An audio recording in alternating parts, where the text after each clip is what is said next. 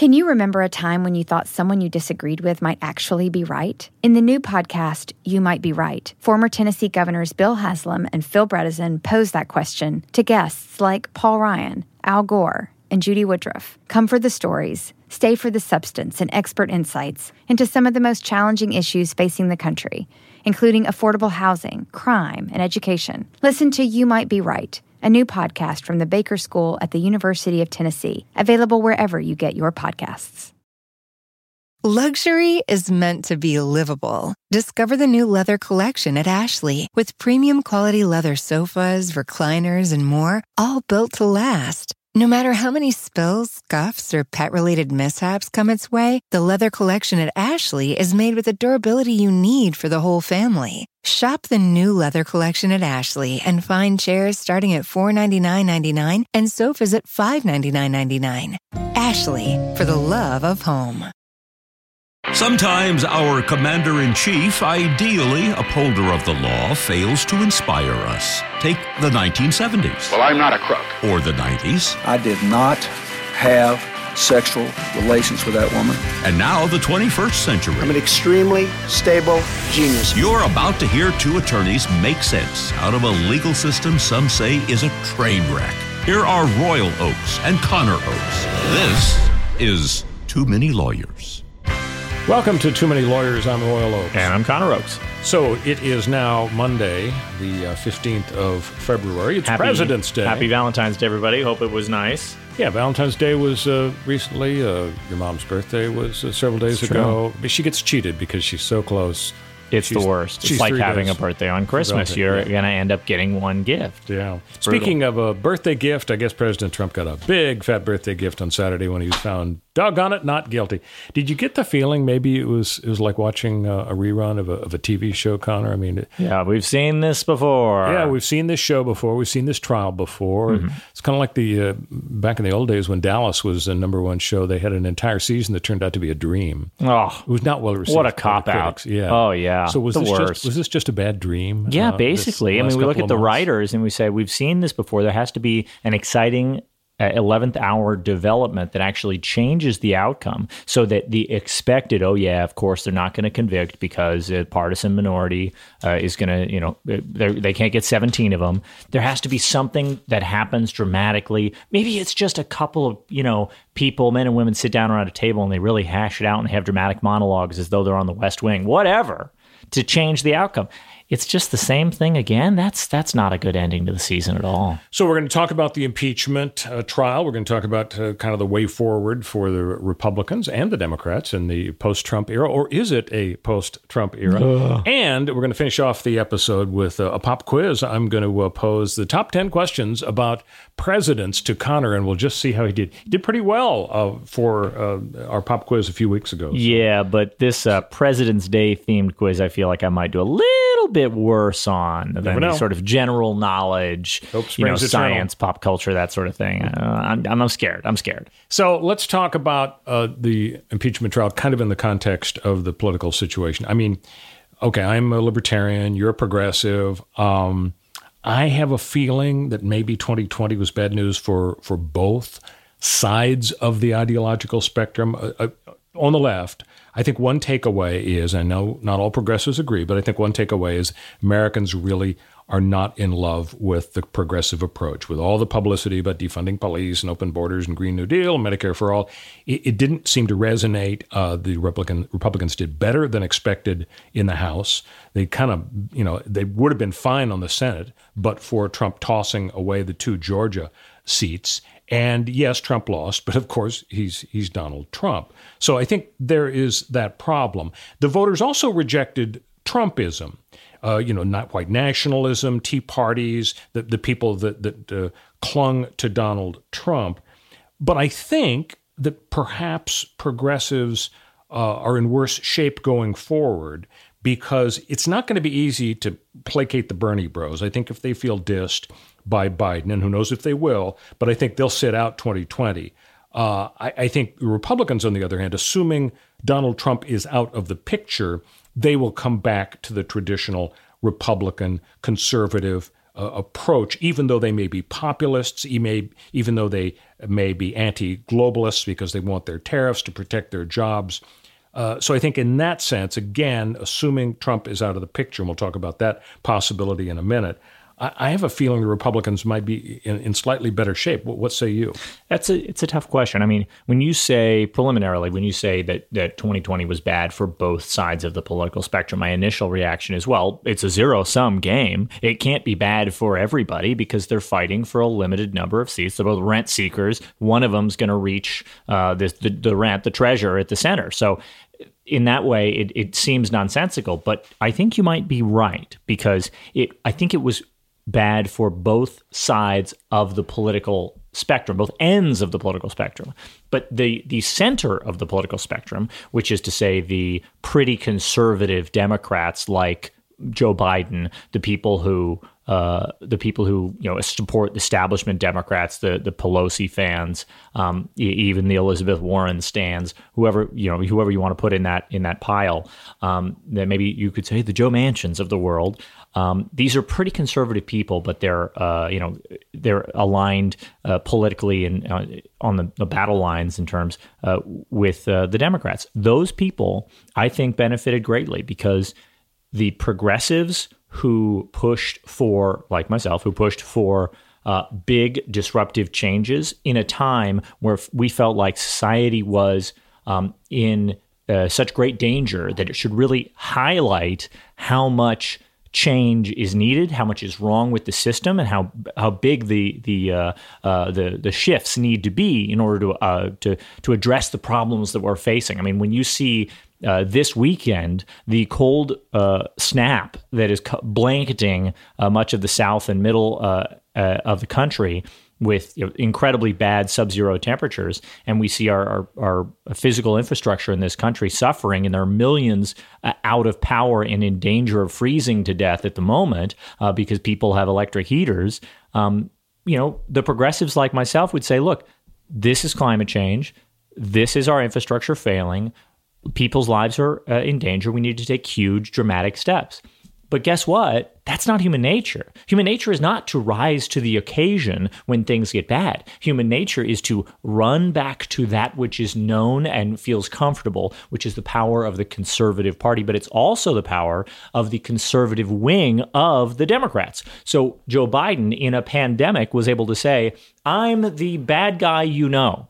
I'm, you know, just Uncle Joe, right? I'm just the most comforting, familiar figure in the world. And when things get rough, you'll run back to me.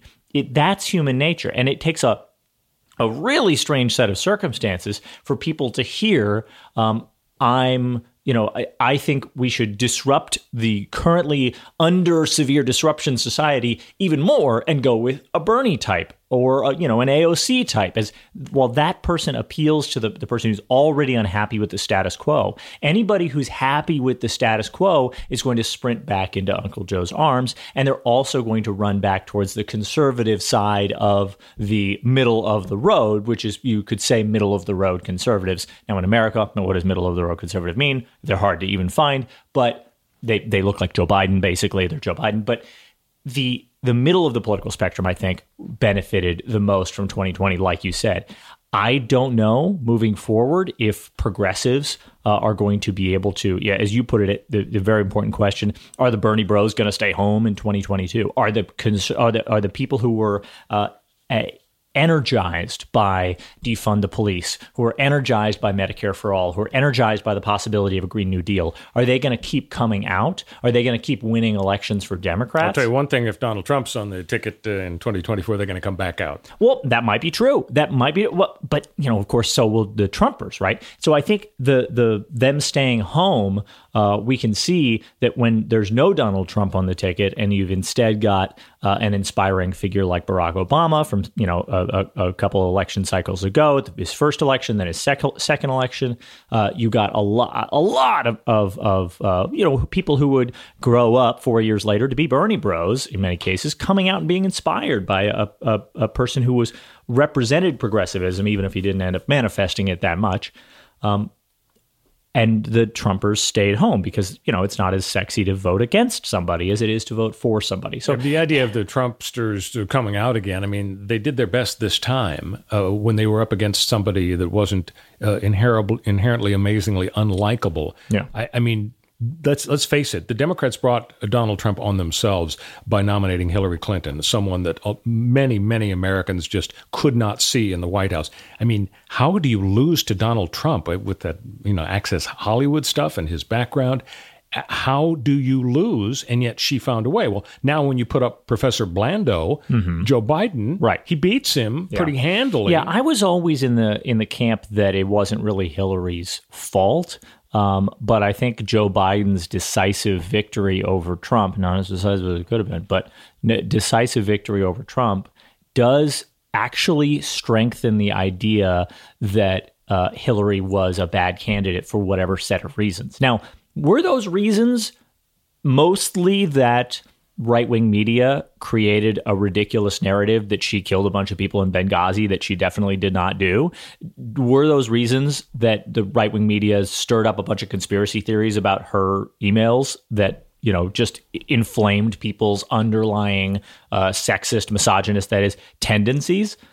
In order to, you know, have an excuse to dislike somebody because she was a woman, because she was older, because she's not particularly attractive, because all of these reasons that people, you know, are, pre- are prejudiced, were prejudiced against her. Sure. But all those factors go into whether she is air quotes a good candidate and that's my calculus that i have to do and just try to decide was you know was that loss hillary clinton's fault or was the win uh, Donald Trump's to Donald Trump's credit. I mean, of course, it's always a mixture of all, all the above, and I think it's also most important in the way that we evaluate future candidates that we take into account both of those things. That we say, is this person the kind of person who's going to be exploitable by, say, a right wing media conspiracy machine that gins up lies and inflames prejudices against this person? If you run a Kamala Harris um, in uh, the next uh, general election as your presidential candidate, you've got to know what's coming. You've got to be ready for it. And if you're not ready for it,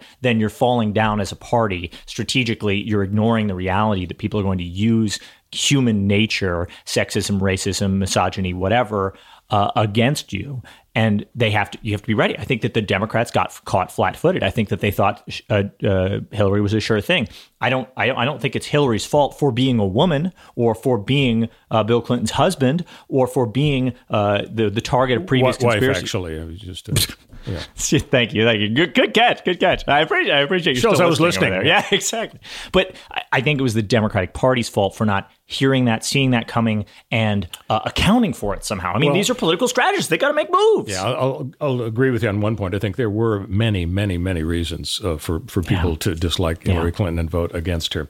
When we come back, uh, what are the four ways the Republicans might just get rid of Donald Trump from consideration in the next few years? We'll cover that, but first, Connor's going to let you know how to rate and subscribe to Many Lawyers. Yeah, thank you so much, everybody, for listening. And if you want to keep listening, um, go to our Is podcast.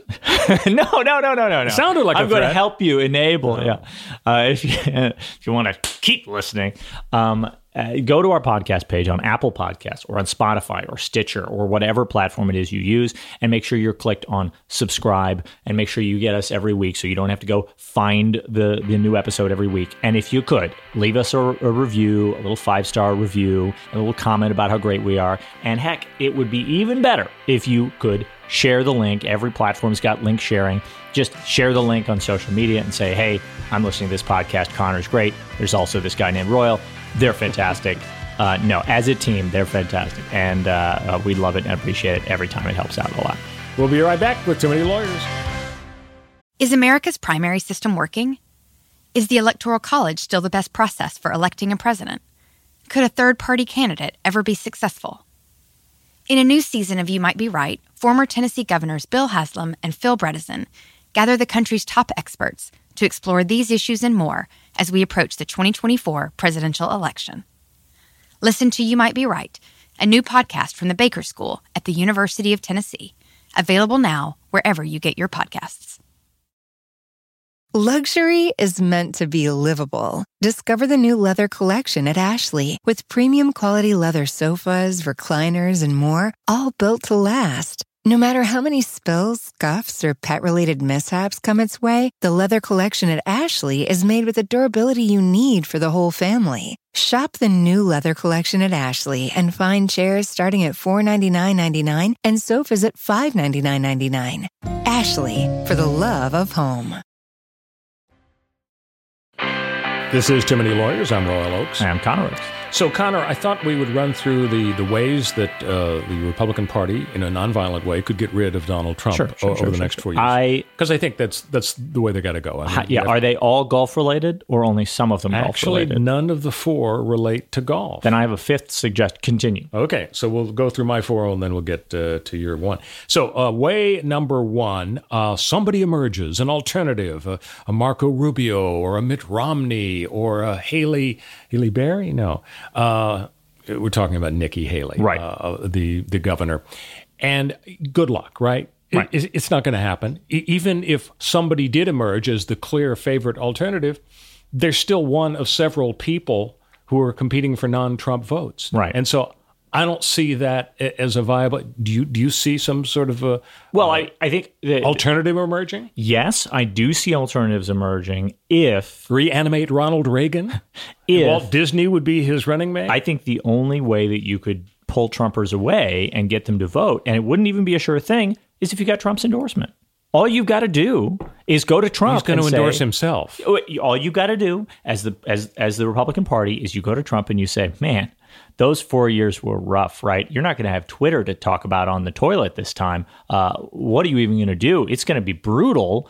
Um, you're going to be miserable. You don't want to go through that again. You want to be the elder statesman. You could try that. What do you think the chances are? about- Just on a you know one percent to hundred percent. What, do- what do you think chances about- are Trump will say, "You're right. I'm going for it." How about we write you a billion dollar check and you endorse whoever bribery. you want? You endorse Nikki Haley. You endorse uh, Ted Cruz. You endorse the person that we tell you to So endorse. that might work because he may need money. Exactly. Okay, so so that's one possibility. Somebody is going to emerge. Good luck. Yeah. Second, a possibility uh, that uh, for getting rid of Trump is he's exposed as a demagogue. I actually thought there was a possibility, since you know I'm so obsessed with the McCarthy era in the '50s, where the demagogue uh, crashed and burned uh, in front of a national TV audience. I thought, you know, that may well happen with Trump, and it, it just didn't. I mean, they tried at the end of the trial because remember during the riot, uh, Kevin McCarthy, head of the Republicans in the House, he's on the phone with Trump, and he's saying, uh, "Mr. President, there's a riot, uh, Right.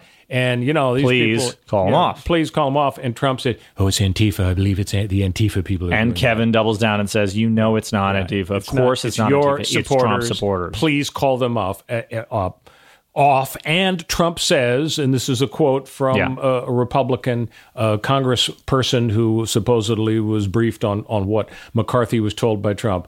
Uh, this is what Trump said. Well, Kevin, I guess these people are more upset about the election than you are. Okay, now if that doesn't expose the guy as a demagogue, as somebody who does not deserve to ever be seriously considered again, I don't know what was. I mean, when you talk about the legal technicalities of whether he incited a riot and so on, you can argue both sides of that. And, and I think most people recognize that if he were in a court of law in front of an unbiased set of jurors, he probably would win the trial in terms of whether he satisfied this tough Supreme Court Brandenburg uh, standard. But who cares? When you expose yourself as as truly not caring about the life, the safety of the guy who'd been so loyal to you, Mike Pence. Uh, who, you know, these guys wanted to hang him. Of, everybody else who was in harm's way there, and instead, all you can say is, "Well, I guess these people are more upset about the election steal than you are, Kevin." I mean, how can that not expose somebody? Uh, and yet, I, don't think it. I don't think it's changed the needle. Do you? No, I, I don't think it does. I think that the, the problem here is that that phone call represents Kevin McCarthy and a bunch of other Senate Republicans and innocent bystanders in the Capitol and the Democrats who are, shocker, people too. They're all floating in the water and they're surrounded by sharks. And Trump is on the boat and all he has to do is lower the life raft and send the tweet to call these people off. And Kevin McCarthy, his most devoted, butt licking sycophant, calls him and said, "Well, okay, maybe top five. can you say butt licking in Butt a licking. podcast? Yeah, it's it's, a, it's not a family Okay. podcast. Okay. It's off, we're off the rails now. The most devoted butt licking uh, sycophant calls out to Trump, "Hey, we all know what's going on here. You can potentially save our lives, lower the life raft." And Trump's attitude is, "Oh man, but those sharks they look hungry." Okay, so so the bottom line is this wasn't enough Right. to cause him to crash and burn like Joe McCarthy in 1954. So that's option two. He's exposed as a demagogue. That ain't going to work. Yeah. Option number three. He's locked up. turns up, he, turns out his base wants a demagogue. Dang it!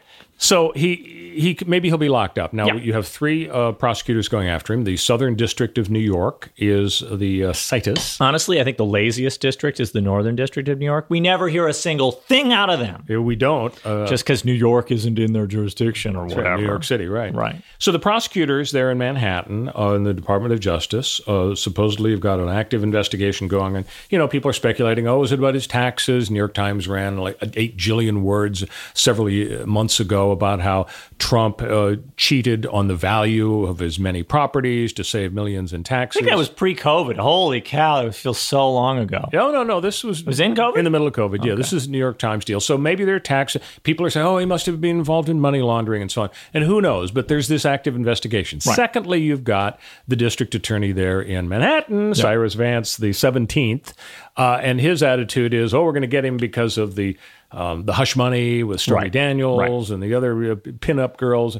And good luck on that. I, I think people see that that's just you know sure you, you're gonna you're gonna pay gals off if you're if you're in the heat of the campaign. Maybe you didn't report it. You know what are you gonna do? Send him to jail for that? Uh, maybe. And then thirdly, you got the Georgia prosecutors down in Fulton County, Atlanta area, where they're going to say, oh, maybe the uh, the phone, call, Phone the, the perfect yeah. phone, the second perfect phone call, yeah. yeah, to the Secretary of State was uh, illegal because when he said, "Hey, uh, you know, all you have to do is find me, you know, eleven thousand seven hundred eighty votes," you Right. know, and, and you know, maybe that'll work. It, it sure sounded fishy. On the other hand, he'll be able to say, "Well, I really, honestly, sincerely felt that there was fraud," and of course, you know, I'm going to say all I need is the number to win. That doesn't mean I want him to do anything illegal. I just want him to to dig harder and do what 61 uh, judges uh, in 80 lawsuits, uh, appellate uh, cases, trial court cases, federal, uh, state for two months. Trump fought the good fight through his fine lawyers, including Rudy Giuliani, all over the place, and came up with Zippo. Right. Uh, so maybe let's just uh, give him the benefit of the doubt and assume that he's a total idiot, and he thought really there was a viable legal basis for challenging the election, and he thought the Ge- Georgia people could help him. So I don't know if that's going to go. Any- I, I think ultimately it's going to go back to the Southern District. Either he did some really, you know, mafia type thug like uh, business crimes, or he didn't. And he- a lot of people are very motivated to establish that he did. And Yeah. wouldn't it be fun to, to see him uh, sharing a cell with the Night Stalker? So I find it that's actually, the only hope. I think. I think it's actually the reverse. I think that more dramatic than numbers on a balance sheet that don't add up, more dramatic than that. I know we got Al Capone on tax fraud or whatever, but more dramatic than that is the the audio of a phone call where a guy is talking like a mafia boss, where he's saying, "I'm going to make." People offers they can't refuse. I just need uh, eleven thousand votes. He did threaten uh, them blah, with blah, criminal blah. prosecution. Right. And I think that is more compelling. And I think that is a better story to tell. I think that there are too many people in this country who are uh, millionaire bootlickers who want to vicariously live. I know everybody's buttlickers licking to bootlickers. bootlickers. Yeah, absolutely. I'm picking up a, a leitmotif a theme, here, yeah, a theme, of show, episode like Merv theme, Griffin. yeah. It's the it's the licking episode. Um, so uh, there are too many people out there who whose attitude is everybody cheats on their taxes. All successful people lie to the government. The government's bad and All business good. politicians cheat on uh, elections too. Right. Jack Kennedy beat uh, Dick Nixon. Right. Ta- taxes are bad. Evading taxes is good. Politicians having sex, well, you know, sex is good. And, you know, being squeamish about it is bad. So I'm just going to be on the side of the, the millionaire playboy tax evader politicians because their attitude is like, oh gosh, I could be one of those these days, as the famous uh, quote goes about Americans. The, uh, uh, you know, Americans all believe themselves to be millionaires whose ship just hasn't quite come in yet, and they're about to become one. And when they do, gosh darn it, they want to be able to do whatever they want uh, in in this life. So, it, people's attitude really is that if Trump cheated on his taxes, his his base and a lot of other people who secretly have a sort of pro-Trump leanings in the back of their minds, their attitudes are, well, everybody cheats in business. All these guys are cheating, and if if they oh if they flipped over Bill Gates and Warren Buffett's taxes and went over him as heavily as they did Trump's, I'm sure they'd find a bunch of wrongdoing because all You don't think a jury would convict him? Wouldn't a jury be looking at its chops uh, for, over the opportunity to send Donald Trump to prison? And maybe maybe a New York jury would, and that would be a very powerful. Yeah, and the thing. public opinion doesn't really matter. If the prosecutors put it in front of a jury and the jury finds him guilty, boom, off he goes. Maybe that's all. You, that's all you need. that's all. They'll we reopen Alcatraz be just the for sole- Donald Trump. Yeah, absolutely. Sole guy. That would be very dramatic, and I would love it, and it would it would really put a capstone on uh, America's uh, sad decline. It would, I think, it would be their their our, our best way back. You know, it would be our best way to show the entire world. Look, we reopened the most infamous, dramatic movie setting prison and put Donald Trump in the tippy top cell at the very top of the tower, just like in a in a in a scary cartoon, uh, just to prove that we're that's not who we are anymore. So this the business about America's sad decline, Connor. I'm, I'm sorry. We're reversing sorry, it. to contradict you here. We gotta reverse it. We are still a city uh, uh, on a shine, shining city on a hill, Right. And we are the best nation in the world. And personalities come and go, but thank goodness we are still a beacon for democracy. How's that for a nice commercial for the U.S. of A? Yeah. When we come back, the fourth and final way the Republicans might get rid of Donald Trump, Except for my golf suggestion, way. obviously. Well, plus your golf suggestion. you. We'll get to that as well when we return on Too Many Lawyers. Can you remember a time when you thought someone you disagreed with might actually be right? In the new podcast, You Might Be Right, former Tennessee governors Bill Haslam and Phil Bredesen pose that question to guests like Paul Ryan, Al Gore, and Judy Woodruff. Come for the stories, stay for the substance and expert insights into some of the most challenging issues facing the country, including affordable housing, crime, and education. Listen to You Might Be Right a new podcast from the Baker School at the University of Tennessee, available wherever you get your podcasts. Luxury is meant to be livable. Discover the new leather collection at Ashley with premium quality leather sofas, recliners, and more, all built to last. No matter how many spills, scuffs, or pet related mishaps come its way, the leather collection at Ashley is made with the durability you need for the whole family. Shop the new leather collection at Ashley and find chairs starting at $499.99 and sofas at $599.99. Ashley, for the love of home. This is Too Many Lawyers. I'm Royal Oaks. and I'm Connor Oaks. So the fourth and final for my list, and then we'll get to Connor's uh, one item list. It's a really good item. So, so good. My fourth, the, the way that uh, the Republicans get rid of Trump is, uh, of course, health issues. He's no spring chicken. He's kind of a fatso. He isn't exactly a workout addict. Uh, diet and exercise are not on his agenda. Um, so, you know, the, he, he just may not be in a position to run in four years. You know, in a way, Connor, it's kind of irrelevant because the vast majority of incumbent presidents throughout American history over the last uh, century or so win.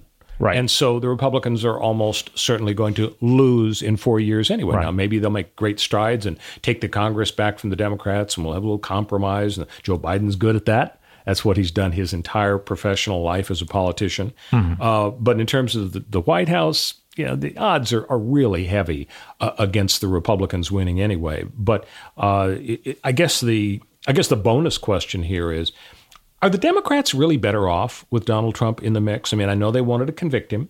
They had a kind of a dream of somehow convincing 17 Republicans to join uh, the the vote to convict him, and that would give the Democrats the power by a bare majority to disqualify Trump from ever running again. Plus, separately, there's the 14th Amendment, uh, apart from the impeachment clause in the Constitution, that says if you led an insurrection, you may no longer hold federal office. Theoretically, the Democrats could have invoked that.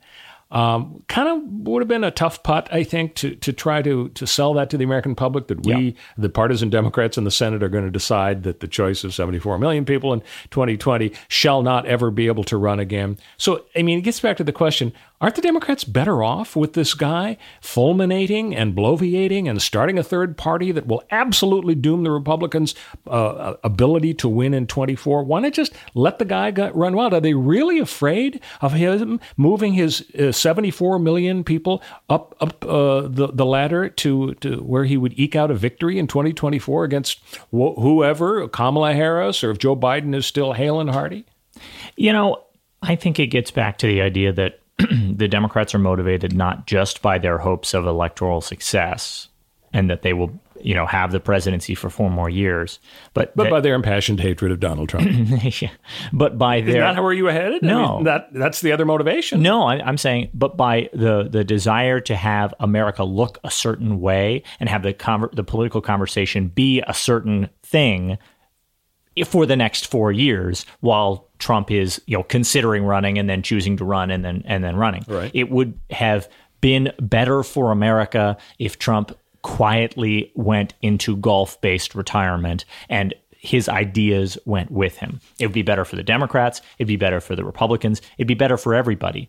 It'd be better for everybody except Trump and his base, who still have you know strong racist, misogynist, uh, xenophobic uh, ideas that they want to propagate and keep in the public eye. It, when the demagogue, when the McCarthy style demagogue leaves the public conversation, the conversation shifts. We start talking about different stuff. And the Democrats are going to have to fight against the build the wall style nonsense in the next election. And even if that makes them 20% more likely to win the presidency, then the conversation when the, pre- the Joe Biden retakes off uh, the office is, oh man, this guy's not going to build us a wall. And there are a bunch of conservative Democrats out there who kind of like the idea of a wall because they're kind of racist and they're kind of xenophobic and they're kind of not, uh, don't really understand how, how much things cost and how effective they are. And, and they just kind of want a symbol that says America's special and different and you can't come here. I'm better than people who aren't here. Like they're just, it changes the conversation to have a guy like Donald Trump in the political running. And so the Democrats weren't just thinking, well, we will win the presidency if we bar uh, Trump from running. In fact, I think they all know that having, you know, if they had won on that and barred Trump from office, they would have been uh, less, they, they would have been less likely to then win the presidency. But they were pursuing it anyway because they are in politics for a reason, and that reason is to change America in a certain direction. And Trump's mere presence in the political campaign changes it the other direction. So let's talk uh, inside baseball in terms of uh, whether um, the U.S. senators, as jurors yeah, in this impeachment trial, weird. yeah, are um, fundamentally different from uh, uh every other juror on the planet in every other trial. Yeah. Imagine, for example, Connor. Um, a, a, guy's on trial for a harrowing burglary, home invasion. Exciting. And he came into the house and he whis- pistol whipped people and he and he injured people and he frightened them to death and he nearly killed some of them and he did kill a couple of them. And so now he's on trial. Thank goodness he's been caught. Right. And now you bring a bunch of people into the uh, into the jury box and Yeah. of course the voir dire uh, process. The the judge asks some questions. The lawyers ask some questions. So uh, Voir dire is, is Latin. It means jury selection, basically. Right. So, um, so the lawyer uh, for the uh, prosecution says, "Oh, Mrs. Terwilliger, um, uh, I see you live here in town. Uh, uh, let's see. Do you do you know any of the, the parties involved in this case?" Well, yes, I, I know the defendant. Uh, it could be- he actually pistol whipped me. I was there. That I was the victim. I was the victim. My entire family Of the crime. Well, Mrs. Terwilliger, do you believe that you can set aside any preconceived notions and biases and, and render a, a fair and impartial verdict here? Do you think that would be- be possible? Well, yes, I think I could. And the other side. Well, Mrs. Terwilliger, w- would you possibly be more comfortable hearing a different? No, I can be very unbiased here. So. The- ridiculous. these senators Yeah. were terrified. Right. Okay, not only in general do you have uh, to qualify as a juror, you have Yeah. to say, you know, I can keep an open mind given them all my life experiences, but also, oh, I was not a victim Yeah. of this particular And defendant. I think even more powerful than I was a victim of this uh, incitement to riot, even more powerful than that is that a lot of people's uh, political futures, maybe all their political futures, hang in the balance of this impeachment trial. Whether they thought that that exoneration was better for them, or whether they thought that conviction was better for them, for them, or whether it was just murky and unknown, it doesn't really matter. What matters is that all of them see that their political futures are tied to the political futures of Donald Trump because tied to the p- political futures of Donald Trump is the Republican Party and therefore is the Democratic Party and therefore is every other minor party. Eh, eh, there's no person on that jury in the Senate whose political futures is not changed by the outcome of that. And right. that is so different. That's like saying that the jurors are in addition to deciding whether this guy committed the crime of, of burglary, they're also deciding whether they get fired from their own jobs. Oh my right. God, so, it's impossible. You so can't I'm, even think about it as a jury. It's just not even, and that's why everyone keeps saying that the you know harping on this concept. Oh, impeachment is not a legal process; it's a political process. And everybody goes, "Well, what the heck does that even mean?" And this is what it means. It means there's no way to separate them. There's right. no way to even think about it like a trial. And to call it a trial, it honestly is just more confusing than it is elucidating. It's ridiculous. I can't think of a better word, but no, no, you're right. But I think the bottom line is, you know, I, I can rant about it, you can rant about it, but the fact of the matter is that's the way the system has is built. Uh, yeah. The founders knew that the senators would would be partisans, and they gave them this power.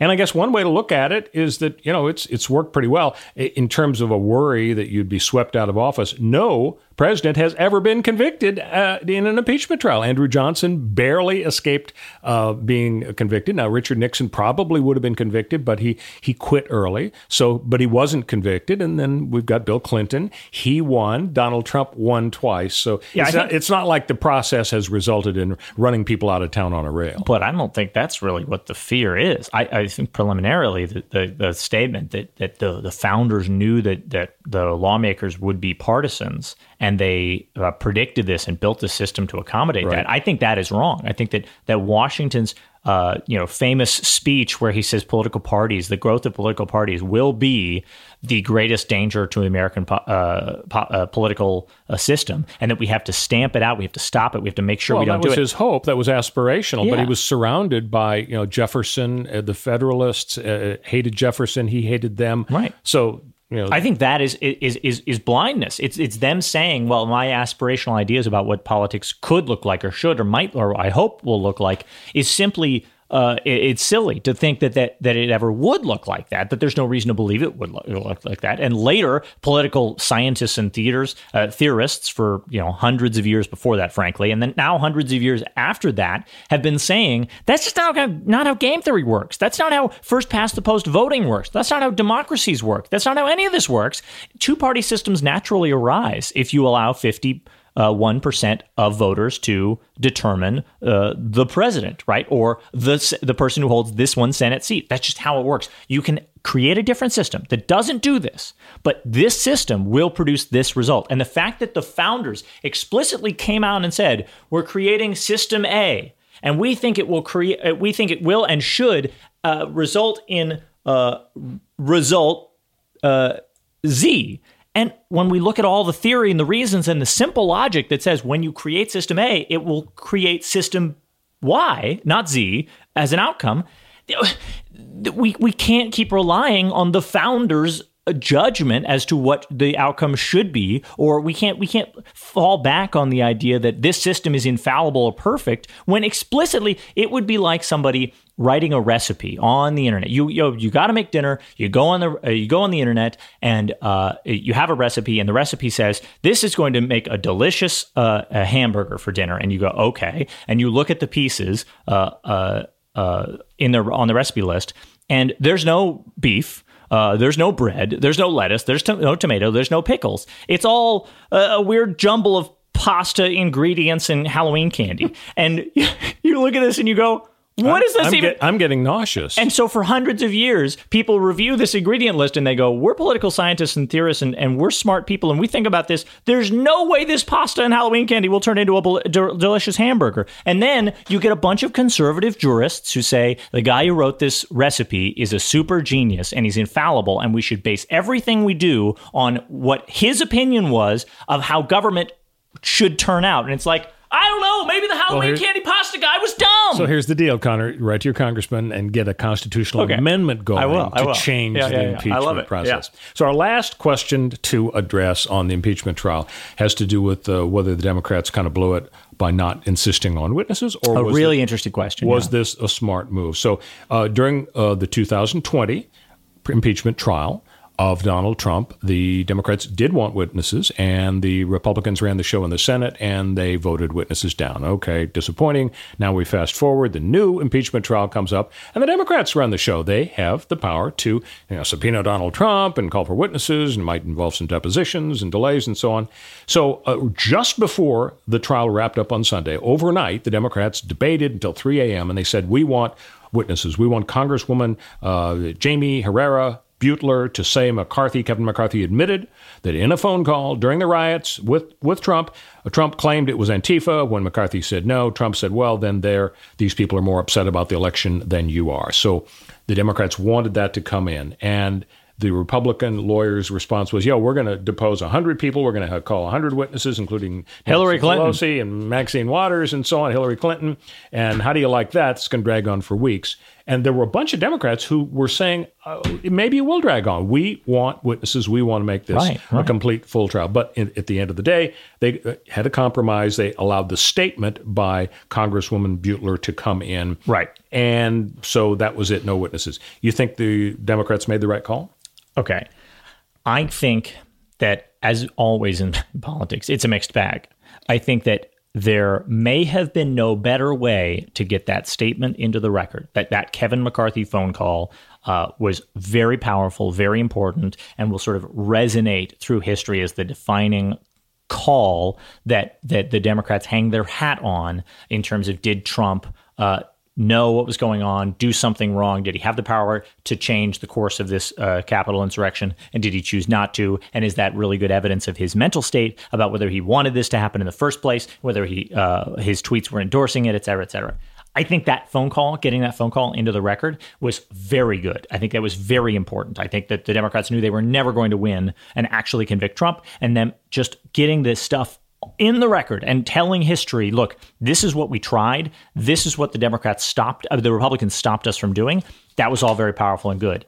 The danger of course of doing that this way w- which was calling the witness bluff getting the witness bluff called but getting the phone call into the record anyway. That is saying we want witnesses having the republicans say well even though we will say you know we'll drag uh, Hillary Clinton and Maxine Waters and everyone else and Kamala Harris in here and, and depose them too and have them you know be called as witnesses and we'll ruin your lives and we'll ruin the American people's lives and make sure the Senate doesn't do anything for the next two months whatever. Even though that was their their play and they got their that might actually help the American public uh, if the Senate did nothing for two months but it's just an opinion. So if that was if that was their move uh, they might they, they they knew that that was a move that they could have made, but it would have shot themselves in the foot to some degree as well. And so they were willing to give up on letting the phone call into the record. I think that was a good move by the Democrats. The question just remains in my mind was there another way to get this phone call into the records? And I don't know. Maybe there was. Maybe there wasn't. Maybe this was the only way to do it. If it's the only way to do it, or if you can show me that it was the only practical way to do it, that there was no other way to get the Republicans on board with this call getting into the record, then getting your bluff called and looking bad because of it for a little while was worth it. I think the Democrats got caught a lot of flack because the idea of the whole impeachment was uh, we will fight for you. You hate Donald Trump. You know he did bad stuff. You know he caused the Capitol insurrection. Someone should pay for that. Someone should get punished for that. There should be official uh, designation that this guy's bad and that he did something wrong, and that they were going to fight for that but that's the whole reason they're in office, right? These Democrats, they, they won and got sent to Washington to push back against Trump and give him the middle finger and say, we're, sorry, can I say middle finger on Yes. this family podcast? Okay, good. Um, uh, give him a bootlicking middle finger and say, and say, you're a bad guy and we repudiate you and we're better than that. And so that's what they're doing with the impeachment trial. The question is, does getting your bluff called and looking weak by backing down on witnesses actually hurt your case too much and weaken the, the impact of what you're doing by trying to impeach Trump. I don't think it weakened it enough to outweigh the strength of getting that phone call on the record. I think the Democrats did the right thing. And when you even say- though they caught a lot of flack. And when you say in the record, I mean it's in the public's mind, Right. And so whether it's is. technically in a record or yeah, not, people you're, people you're have right. heard about And- it. But getting it out there in the trial was the whole point. And I think you're right. The, the logistics of whether, because it's not a real trial, uh, it doesn't actually matter. You're right. So time for our presidential pop quiz. Oh, as- no. as promised. I, I got sweaty palms. Connor, oh, no. Connor is going to be uh, I'm going to be the exposed as a demagogue over here. I, I don't know anything about presidential history. Top It's 10 questions. Question number one, Connor. What president had the highest approval rating for a month since records have been kept? Would it be John Kennedy or George W. Bush? For a single month? For a single month, Oh, snap. highest. Snap that off. Easy George W. Bush after 9 11. That's right. Uh, well, actually, no. Uh, um, Did I offer too much more information? I meant George W. Bush, period. Don't worry about it. I'm not even saying. you know, actually, the the answer they give is what you said, George W. Bush, ninety percent. But I have a recollection that his dad was ninety three percent during and after the Gulf War. Well, I mean, a war's let's- that good. Let's give them both. I was worried that JFK might have had uh, an approval rating after he got shot. And that, that I mean, you count. can't top that, You right? Can't, but it wouldn't count because he because you you know you can't impeach somebody after they've been out of oh Yeah, oh, that makes, oh, wait. that's different. Yeah. You got you're right. Question number two: In what year did construction of the Washington Monument begin? Was it 1848 or was it 1804? Washington Monument first year. Connor, what do you Okay, okay, okay. I think 1804 is way too close to 1776. I'm going to say 48. You're right. 1848 is the year. Question number three: What president was the last to hold office from a party other than the Republican or Democrat Party? Thank God these are multiple choice. Would it be Millard Fillmore or Teddy Roosevelt? Last president, not a Republican or a Democrat. So Teddy Roosevelt was a member of some party where they like rode buffaloes and loved national parks or something. So I'm going to go with Teddy. I'm sorry. No! Millard Fillmore. Millard Fillmore was a Whig. A Whig. Or just before, you know, Lincoln and the Republicans I thought Teddy came was a along Bull to end slavery party. and Yeah. stop segregation for, Yeah. for a century. Uh, no, Teddy Roosevelt, uh, after he was a Republican president Right. and was out of office, Yeah. he said, I want to go to uh, on a safari so uh, William Howard Taft can uh, take over as president. Right. Be- Because he had been vice president and Taft won. Then, when Teddy didn't approve of what Taft had done, he came back, ran as a Bull Moose Party guy, and he lost. Oh, so it, he didn't win as the Bull Moose. That's right. Oh my the question gosh. was to hold office. That's a, party. tricky one. I feel was- robbed. That was clever. Question number four: How many states have produced presidents? Would it be 32 states or 21 states? 21. There haven't been that many presidents, and they're right. pretty much all from the You're- important You're right. It is 21, but it- it's kind of amazing when you think. I mean, out of our 50 states, a small fraction have ever produced a single president. Yeah, but think we of- need more Wyoming and Hawaii presidents. Think about the don't you? population numbers of Wyoming and Hawaii. I think 21 is probably fantastically diverse in terms of or- origins if you ran the statistics on it. I mean, God, they've got two senators. California is like what a third of the people in America. Like, come on, like they're gonna have they should have a third of the presidents, and they have like four. You're doing pretty well. You've got uh, three out of four right so far. Question you. number five Which state was Abraham Lincoln born in? Was it Kentucky or was it Illinois? Illinois. Uh, you know, there's a trick question. If you go to Illinois and you read the license plate frames, it Yeah, says- it's the land of Lincoln. Yeah, actually, the license plates. Uh, I don't know because when I was in prison, I made a lot of them. uh, it says "Land of Lincoln." That's because Yeah. he grew up and came of age in Oh, Lincoln, no. in in uh, in Illinois, but actually he was born in Kentucky. Good try, though. These questions are brutal. That's not fair. Question six Who was the only president in our history born in California? Would it have been Ronald Reagan or Richard Nixon? Oh, it's Richard Nixon. He's uh, from.